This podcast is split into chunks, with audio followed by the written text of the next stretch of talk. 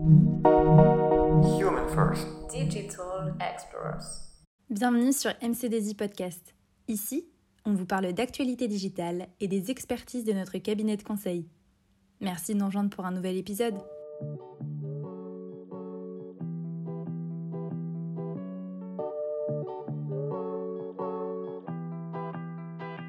Aujourd'hui, nous vous parlons CES Las Vegas et tendance RH. Beaucoup de choses ont changé en 2020. Notre monde a évolué et de nouvelles réalités se sont imposées à nous. Mais ce n'est pas pour autant que nous les avons subies.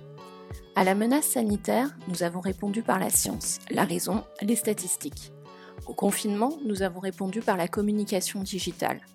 À la fatigue psychologique, nous avons répondu par la résilience et la créativité. Que nous réserve l'année 2021 Sûrement rien que nous n'en peut pas tenter d'affronter. L'intersection de la technologie et des ressources humaines, thème suivi de très près par nos consultants au CES, a fait émerger trois opportunités. La première est celle offerte par le travail. La performance et la fluidité des canaux de communication digitaux n'est désormais plus un challenge en 2021, mais une nécessité. Les outils comme Teams, Zoom, Slack pourront très difficilement remplacer l'interaction sociale, mais ils représentent de sérieux leviers de transformation. Les ressources humaines ont désormais l'occasion de repenser, entre autres, leur stratégie de recrutement par exemple. Le travail à distance ouvre des horizons de recrutement plus larges.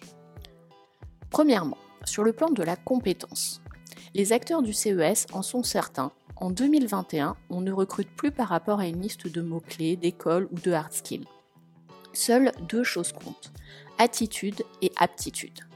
L'attitude renvoie à la personnalité et au système de valeurs du candidat, et c'est en évaluant l'attitude qu'un recruteur peut déduire si les valeurs correspondent à la vision de l'entreprise. L'aptitude, quant à elle, n'est pas un savoir ni une compétence, mais c'est le talent qui permet d'apprendre, d'intégrer puis de diffuser cet apprentissage au reste de l'organisation. Deuxièmement, sur le plan géographique. Une fois que l'on est d'accord sur le caractère essentiel de ces deux composantes de la stratégie de recrutement, nous pouvons penser à élargir la zone de recherche des talents. Nous pensons notamment à ces profils très rares, ceux que l'on cherche parfois pendant des mois en Ile-de-France, en France, mais techniquement, plus rien ne nous empêche de chercher jusqu'en Guadeloupe. La deuxième opportunité, relevée au CES Las Vegas, concerne le domaine de l'apprentissage, de la formation et de la gestion des talents. C'est ce qu'on appelle la stratégie Upskill and Reskill.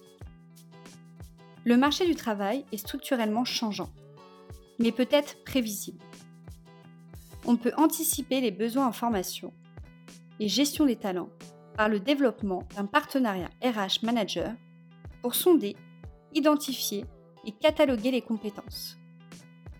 Ce serait l'occasion idéale de construire une skill bank où cette nouvelle devise est évaluée et réajustée en permanence en fonction de l'évolution du marché. Ainsi, nous pourrions plus facilement pallier les périodes de chômage partiel en accompagnant les collaborateurs vers l'emploi. La troisième opportunité est celle d'une évolution organisationnelle et managériale. Vous l'aurez compris, il n'y aura sûrement pas de retour en arrière sur le télétravail. Et puisqu'il est fait pour durer, autant anticiper le management de nouvelles équipes hybrides. Une équipe n'est plus une addition de compétences uniformes opérant sur le même périmètre géographique, mais un ensemble d'individus partageant des appétences communes et potentiellement dispersés sur l'ensemble du territoire. Il est temps de réfléchir à la façon de les gérer et aux outils qui permettent de le faire. Si vous souhaitez en savoir plus sur ce dernier volet, nous vous réservons une belle surprise. Retrouvez-nous pour un événement spécial pendant lequel nous vous proposerons un panorama des solutions SIRH. Merci beaucoup de nous avoir suivis aujourd'hui et on se retrouve sur notre chaîne de podcast pour découvrir nos autres épisodes.